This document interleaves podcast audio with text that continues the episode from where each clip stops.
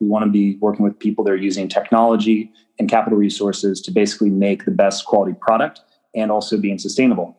And the cool thing about that is those two usually go hand in hand. like the best leather tends to be the people that take the environment most seriously. And what's really cool is we we we always try not to oversell it because I think there's always frankly room for us to improve. But the way that we view it is that we should be doing everything that we can within uh, reason to improve our, our environmental footprint and to find the better, more sustainable option. And nine times out of 10, it's always aligned with quality. Have you ever wondered how do you grow a socially conscious and environmentally friendly e commerce brand online while also making a profit? Yeah, me too. After watching my family members suffer through cancer and heart disease using products by companies that care more about profits than their customers, there must be a better way, right?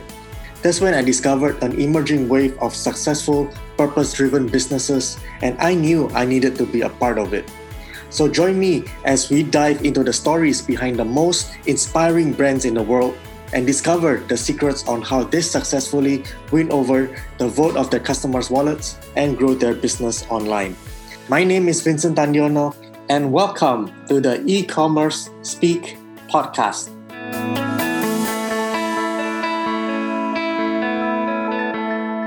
Welcome back. I'm so happy today I have the privilege of having Connor Wilson.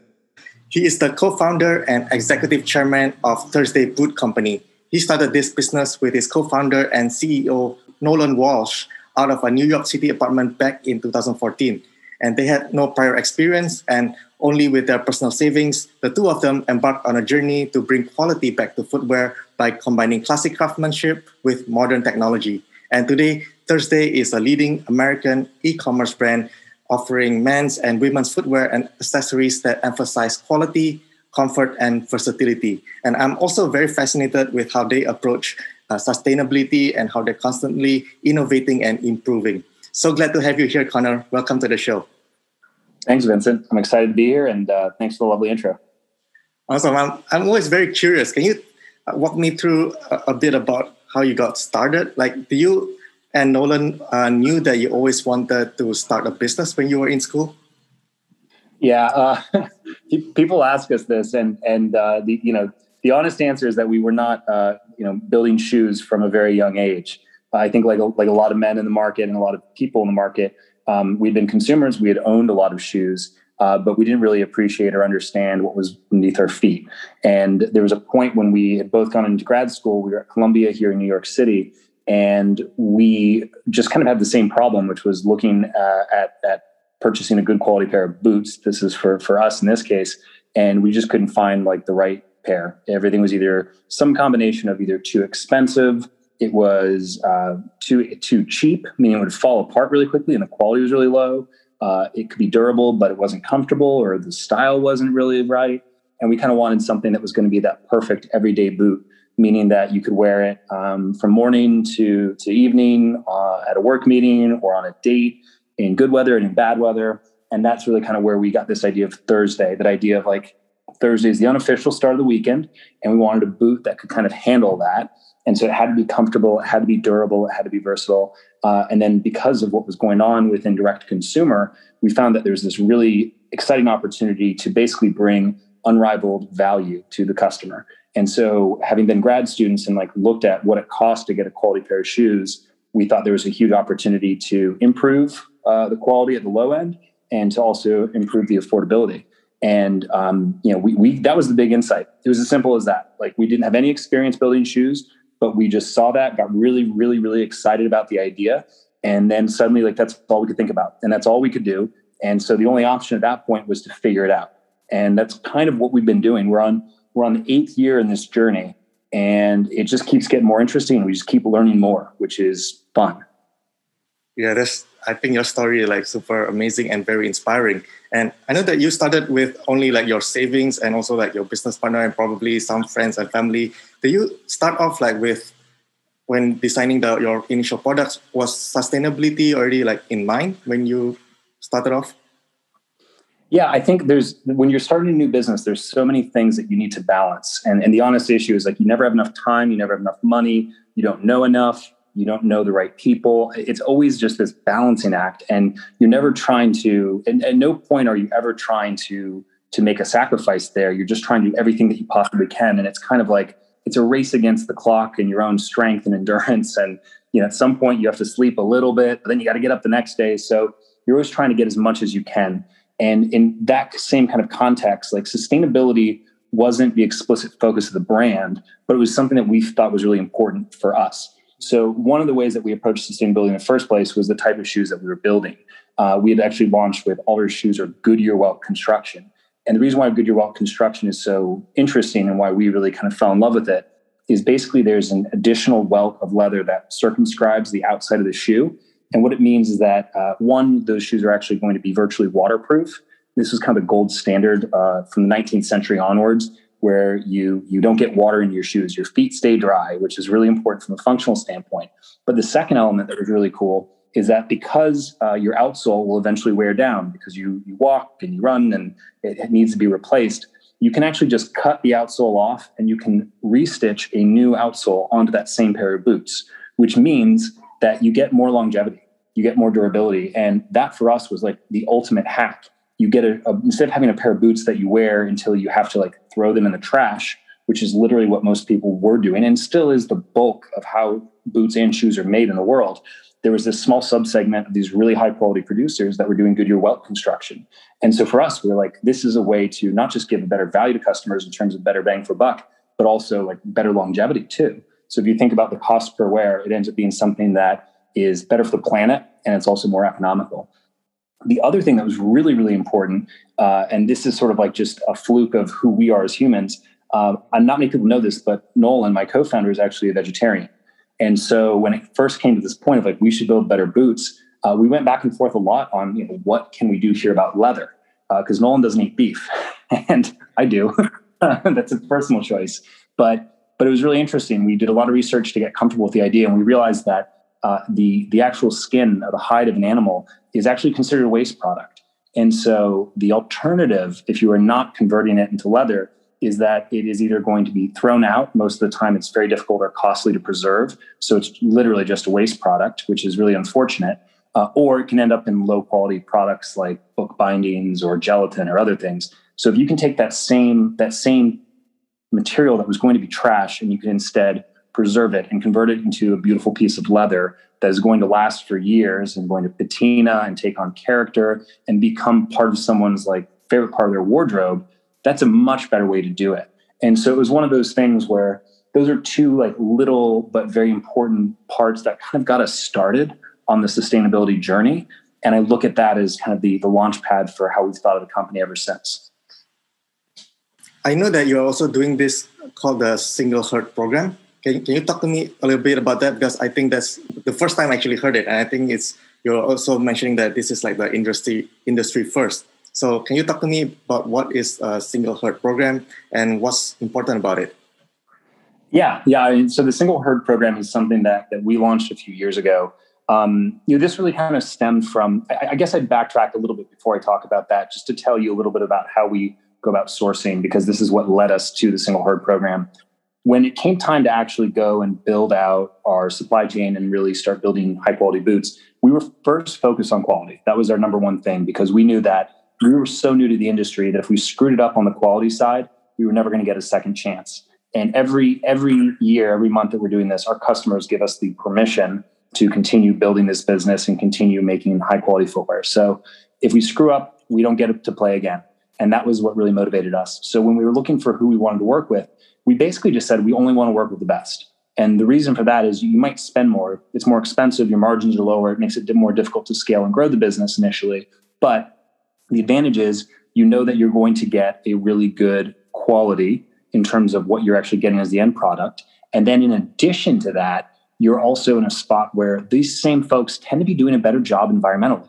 So, as an example, like we use tanneries that are either ranked by the Leather Working Group um, or folks that have like really, really clean emissions processes. So, long story short, leather done right uh, can be can be very efficient in terms of water usage, and in terms of the chemicals that are used, whether it's chromium or veg tannage. But you got to make sure that you have someone you can trust. Because if not, then those same tanneries uh, that are, are lesser quality or inferior, they can create a lot of pollution. And there's a lot of sad stories over history of entire towns having their water supply polluted, as an example. So we just said we don't want to be part of that. We want to be working with people that are using technology and capital resources to basically make the best quality product and also being sustainable.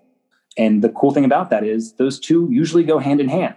like the best leather tends to be the people that take the environment most seriously. And what's really cool is we we we always try not to oversell it because I think there's always frankly room for us to improve.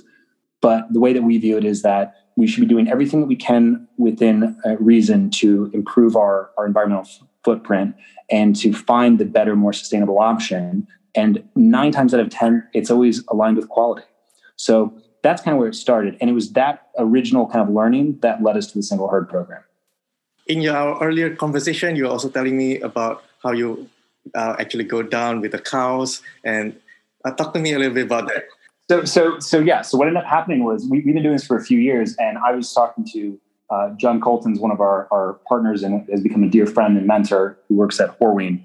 Horween is, is long story short, it's, it's probably the best American tannery. They're based in Chicago, and the water that they they take from Chicago uh, to, to do their tanning is not as clean as the water that they actually process themselves. That's how good their environmental controls are. And it's one of the reasons we love working with them.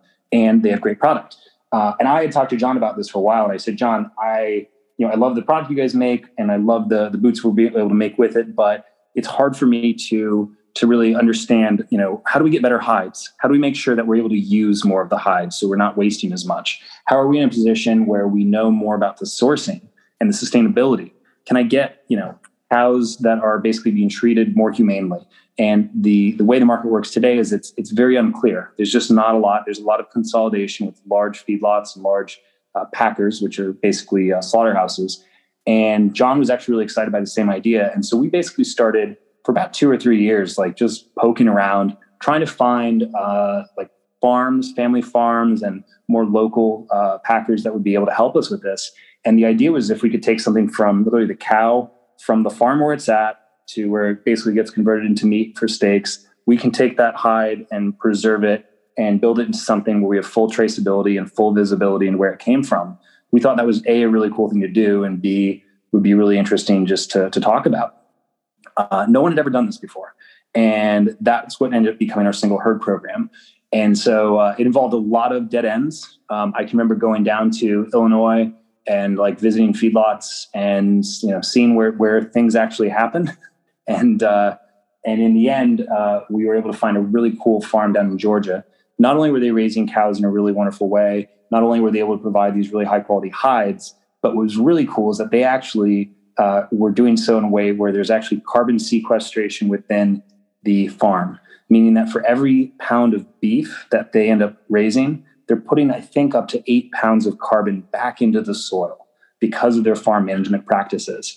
Um, and we love that. So we were able to basically work with really good providers to create a unique one of a kind boot which was our single herd vanguard so from a customer standpoint like what trends do you see? I, I know many people they definitely focus on quality but do you see like an increasing trend of customers that prefer to shop with sustainable brands I think for our generation, at least, uh, and I'm I'm a millennial, and I think a lot of what we're thinking about is just we want to feel good about the stuff that we're consuming. We're not just here to buy things just to buy things. And the way I've always approached it, and the way that my team tries to approach it, is we want to be humble. I don't want to overstate what we are doing on the sustainability side of things. I'm very proud of what we're doing, and it comes down to the basic things of creating products that last a long time, products that are are recraftable, leather that is going to withstand a ton of abuse. Those are all things that, frankly, like make the world a little bit better. Um, but I don't want to overstate that element. So I think for us, it's that balance between I always want to continue doing better and always leaning into improvements and finding ways to get better every single time. But I also got to be careful that we don't overstate it because I think where a lot of brands run into trouble is they their customers think that they're doing one thing and in fact they're doing another. I'd rather kind of under undersell and over deliver because that's what I want as a customer as well too. Um, so that's the way we try to approach it with our brand is that we assume that everyone who is purchasing our products, whether you only care about sustainability or whether it's something you don't think about very much, we have something that we can still deliver in terms of value. And, and I think one thing that's kind of nice is when we undertake programs. The single herd program is one example. That was actually a very, you know, very painful process to set up. Um, and it's not a huge volume in the grand scheme of things. Like we didn't change the world with that. But within, I think, one or two weeks of launching it, that same farm got a call from one of the largest boot producers in the world, Timberland, saying, "Hey, we want to buy all your all your hides." And so the way that I view that is if we can be a leader and we can create these big brands and get them to start changing their ways, everyone wins. And in the end, I think that's like a better way to exercise your influence versus just talking about how green you are all the time. Mm, that's a great point. Yeah. So uh, over the past eight years, you and Nolan have gone quite a long way. So where do you see Thursday, let's say in the next one or two years' time? Um, I'd like to think so. One thing that's nice about this is it's it's not just Nolan and me. It's it's literally an entire team of people. So we've been very very fortunate to have have recruited a, a large diverse team with different skill sets and passions and interests. And I've always been kind of amazed at how like how nicely that's come together. We feel very fortunate for like the partners internal to Thursday as well as external. And it goes into that point of our our sustainable bona fides are only as good as the people that we work with and it's a it's a it's a, a long supply chain of folks that are frankly working really hard to do the best they can so th- those are the things i always try to remind myself it started with Nolan and me but it really is a much bigger um, group of people directly and indirectly uh, when it comes to like what we want to do it's it's as it's as ambitious and as simple as trying to build the best quality products that we possibly can so uh, we don't need to reinvent the wheel for the simple fact that you know boot technology has been uh, it's been around for a long time. There's a ton of small improvements that can be made. We get really excited about the opportunity to use different materials to find better ways to do it, and, and I think part of that is an opportunity that's given to us by the the fact that so many of the large wholesale legacy players are slow to move, and we have the nimbleness and speed of a startup. So I get excited about that. Um, but a lot of it just comes down to really perfecting what we're currently doing. And I think every day it's an opportunity to get 3% or 5% closer to your ideal. And if I can just make that progress like day by day by day and put in the hours and put in the work and make sure that we have our, our values and our North Stars aligned with where we want to go, I think we're going to get there. Um, so for us, it's, it's really just kind of getting that, that perfect boot, jacket, sneaker, whatever it's going to be, and and just executing on it, which is the hard part. Yeah, I, I am curious about that three percent improvements that you that you mentioned. How do you actually do that in your company? Um, it, it, literally ranges from from the, the, the craziest little things. Part of it is just being really focused on the details. So we always start with product first because we think that product is frankly the most important thing for our customers. If we take care of our customers, it will take care of our business. Um, examples of this can range from you know, we've done a few things over the years that are like they won't seem like that big of a deal. Um, we recently replaced. We did some stainless steel nails in the bottom of the heel to keep it securely fixed, which is fairly standard without the industry. Well, we realized that if we use brass nails, we can actually uh, we can make sure that they are those those resist rust. So it actually just looks a little bit better. Um, it's a little bit more expensive. It doesn't really matter in the grand scheme of things for us, but it matters a lot to the customer for the people that want to make sure that like everything looks good. Um, we've had times where, for instance, like we've we've done with our eyelets, adding additional fixtures to ensure that they stay in place so that they are just like really secure and you can have them for a long time. Um, but what I get most excited about is looking at things like, and again, I'll use this because it's the easy example here. The single herd program, in the grand scheme and all the number of, of boots that are made around the world, doesn't have a huge impact today. But if I can get it started, if I can prove the fe- the feasibility of it, if I can find customers that care about that, and then I can use that to expand upon it and grow it. And then my my competitors look at that and they say, "Ooh, that's looking really good. I'm going to do the same thing. I'm going to copy them." That ends up being a really cool spot because that's how you change the world. Um, not not change the world in a big way, but in a little way. And I think if we're looking at the little ways that we can improve, it, it's hard to say how do you change the world tomorrow. But if you say how do I change the world three percent, everyone has an answer to that every day that you wake up. I can always do something three percent better. I'm going to take a bag with me or I'm going to recycle this thing instead of just throwing it in the trash. It is a small gesture, but it can go a long way. And that stuff usually compounds over time. So that's how we're trying to get to, uh, or another way to put it is that a journey of a thousand miles begins with one step. Same vibe. Yeah, excellent. That's like really excellent advice. And I also really like what you mentioned about like the bigger companies they're also following because of what you are doing and it kind of reminds me like um, that customers they actually like vote with their wallets like wh- what are the preferences that they want like because they are uh, buying this product i think like the, the bigger brands are also starting to follow because that's where they see uh, where the money is right? So i think that's that's amazing what you're doing um, with the constant innovation and with sustainability. It's crazy. It's crazy. And, and, and the thing is that it's so funny because like we're so used to being the underdog and we are in the grand scheme of things where it's like we're so used to being the underdog and you realize that that the big guys are looking at you, they think you're cool. And they they're trying to find a way. And you know, because our business model is a better business model, they're just trying to find any way to compete. And so they just try to kind of copy what we do. And suddenly you realize it's kind of a fun, a fun place to be, which is really nice. Uh, it's not a place I thought we'd be, uh, but it ends up being a, a position of influence. And so, you know, we take it really seriously. We're very, very, very hard on ourselves. I want to be really clear about that. We're very humble in terms of saying, like, look, we're not where we want to be yet. But I really like that idea of setting really crazy, audacious goals for yourself and then just like every day chip away at it. And even if you don't succeed, even if you're not really going to get there, you'll be so much further than if you set modest goals. I'd rather be ambitious in my goals and modest in my outlook.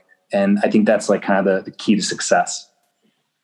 Mm, okay, actually, that brings me to my next question. Uh, I was going to ask you, like, what was the best advice that you've ever received? I got a really good piece of advice from from one of our early mentors, and his comment was, "You need to prepare for success." And what he meant by that was we had spent so much time preparing for failure because there were a hundred thousand reasons why we were going to fail. We didn't know what we were doing. We didn't have the capital. We didn't have a brand name. We were up against well capitalized, large competitors who would want to see us fail. All of that was true. But he was the first person that we talked to in our journey who basically said, You guys might be more successful than you realize. And if you do end up doing so, you need to have a plan. And I thought it was great advice then.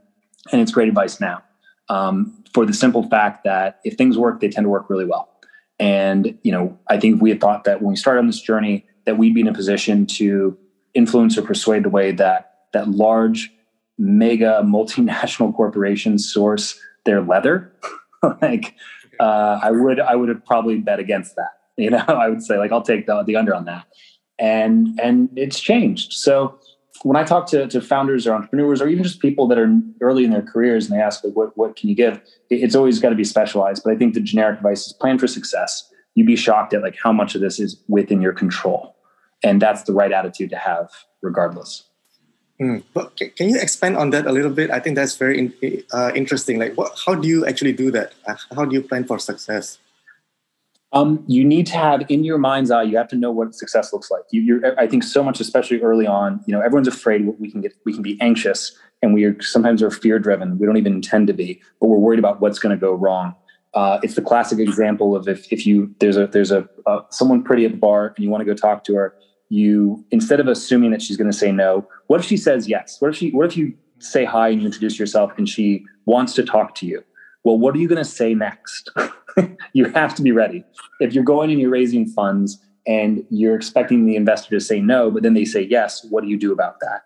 Or if you want to sign a partnership and then someone says great i want to double the size of the volume of that you have to be ready for those kinds of things. Our classic example is we launched our business on Kickstarter. We had no money to begin with. Uh, we didn't even know if anyone was going to like the idea or the products that we had designed. And when we launched it, we had said we hope we can sell thirty thousand dollars worth of boots, and that was a big stretch goal for us. We thought that was going to be awesome if we could hit it. We were hoping we could do so over a thirty day period.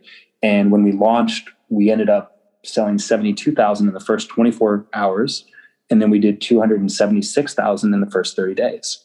So we basically 10x what we thought we were going to do. And thankfully, we had an inkling that we might do a little bit better. And we had pre ordered some additional materials. So we were able to still deliver all those on time. But it's a concrete example of don't spend so much time thinking about failure that you also neglect to think about success because i think it's it's actually success is more common than you maybe give yourself credit for mm, yeah that's excellent advice and I think that's a good place to wrap this up. So, for our listeners who maybe they are interested to check out Thursday and what your developments ha- uh, are there, um, and or maybe they want to follow you, Connor. How do they do that?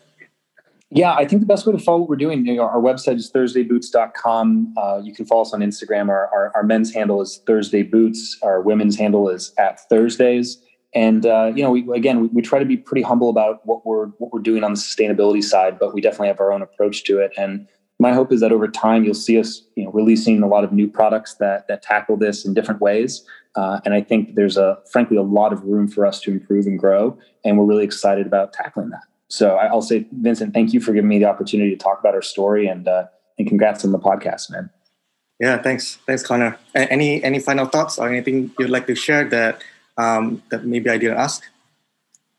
Um, I will just add that that I think one of the things that makes me happiest about about what we're doing is is we're building you know, really high quality leather shoes that that last a long time. And uh, it, when we first started, you didn't really have this, but now uh, it makes me really really happy when customers will come back to us with photos of their their boots that they bought, you know, five or six or seven years ago. And sometimes they're in great shape, sometimes they're beat to hell. Uh, but I, I, really love it, and it's one of those subtle reminders that um, of why you do all the things that you do, and and why all the hard work is worth it. So uh, I'll just give a, a, little shout out to our, our customers who've been awesome to us and continue to really inspire and support us and, and keep us motivated. So thanks to you guys. Yeah, awesome. So thanks so much, Connor. Um, make sure you guys go and check out uh, Thursday or maybe even buy a pair of boots for yourself. Sounds good. Did you enjoy today's conversation? If you did, help us grow by going to iTunes, hit follow, and leave a five star review with your biggest takeaway.